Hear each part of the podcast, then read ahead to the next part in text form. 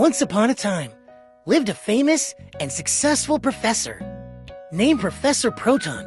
He is a kind and lovable professor. Everybody loves him.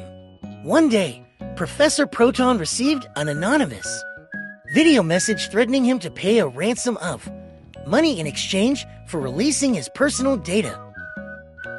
On the other hand, lived a clever and vibrant girl named Jessie. She loved to read books.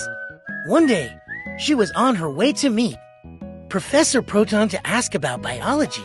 Suddenly, she overheard the anonymous video that Professor Proton was watching.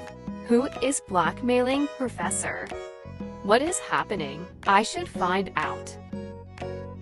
Jesse went on a mission finding out who is blackmailing Professor Proton. I knew who did this.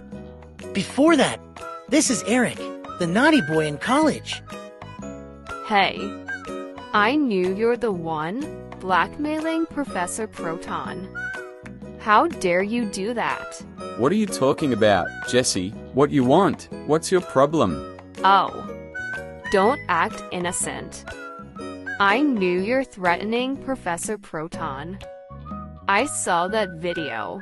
What? No, that's not me, and I could prove it to you. Come with me. Jesse and Eric went to Student Lounge to find the culprit. I'm pretty good at hacking. Let me check who sent that video to Professor Proton. All right, Eric. Be quick. Aha, gotcha. Wait, Professor, Professor Tom. Tom. You're the one who was threatening Professor Proton. I caught you red handed. What are you talking about? Kid, don't mess around. Oh, I did not. I have a proof that it's you. Look. Oh no. Hello, Madam Principal. My students found who were threatening me. It's Professor Tom. Professor Tom, what have you done? You had a good reputation in here.